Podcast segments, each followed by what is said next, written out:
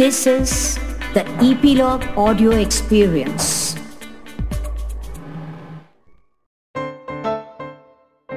गुनगुनाती कहानियों में एक बार आपका फिर से स्वागत।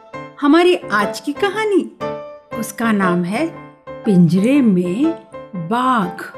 बाघ मीन्स टाइगर और वो कहाँ है? एक केज में। पिंजरे में फंस गया बाघ तो ज़ोर ज़ोर से गुर्राया।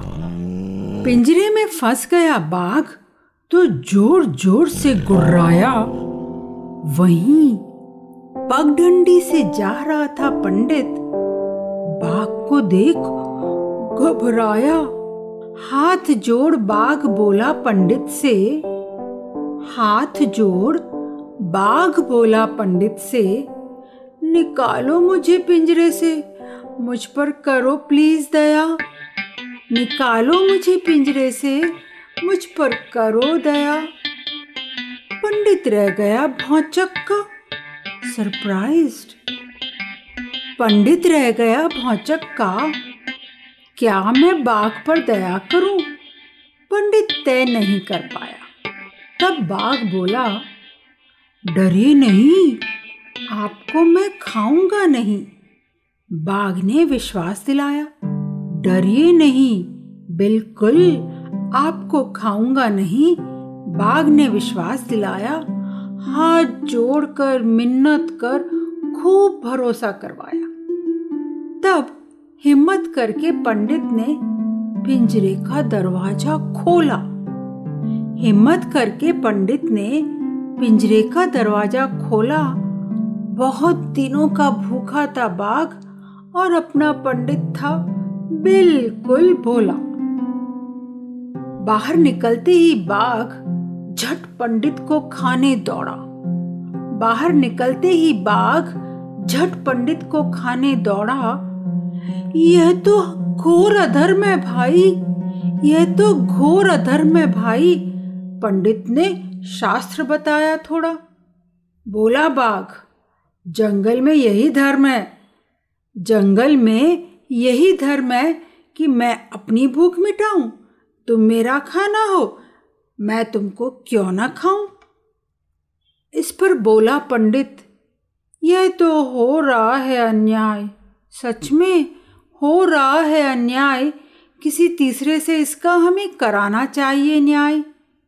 तब फैसला करने उन्होंने एक होशियार सियार को बुलाया सियार एक होशियार जानवर क्यों माना जाता है? उसकी भी एक कहानी है। आपको ज़रूर सुनाऊँगी। सुनेंगे ना? तो फैसला करने उन्होंने एक होशियार सियार को बुलाया। सियार के पूछने पर कि वह पिंजरे में कैसे बंद था बाघ ने सियार को समझाया। पूछा सियार ने वापस तो बाघ ने फिर सब कुछ शुरू से बताया। सियार ऐसे पेश आया, मानो उसकी समझ में कुछ भी ना आया। सियार ऐसे पेश आया, मानो उसकी समझ में कुछ ना आया। बोला सियार अच्छा तो पंडित था पिंजरे में और तुमने उसे छुड़ाया? अरे नहीं बाबा, अब बाघ चिल्लाया मैं था पिंजरे के अंदर, पंडित पगडंडी से आया। सियार ने पूछा, अरे, तुम्हारा शरीर तो इतना बड़ा, पिंजरे में कैसे समाया? तुम्हारा शरीर तो इतना बड़ा, पिंजरे में कैसे समाया? सियार को समझाने परेशान बाघ जाकर बैठा पिंजरे में और पंडित ने छठ दरवाज़ा लगाया। बाघ के पिंजरे में जाते ही पंडित ने चैन की सांस ली, सियार का माना उपकार और समझ से काम करने की शिक्षा ली। बोले पंडित जी सियार से, तुम सचमुच ही हो होशियार। सियार, तुम सचमुच ही हो होशियार। मान गए उस्ताद, आपको मेरा साष्टांग नमस्कार। तो बच्चों अपने पंडित जी तो बाल बाल बच गए। अगर सियार समझदारी न दिखाता तो पंडित का क्या होता? सोचना जरा।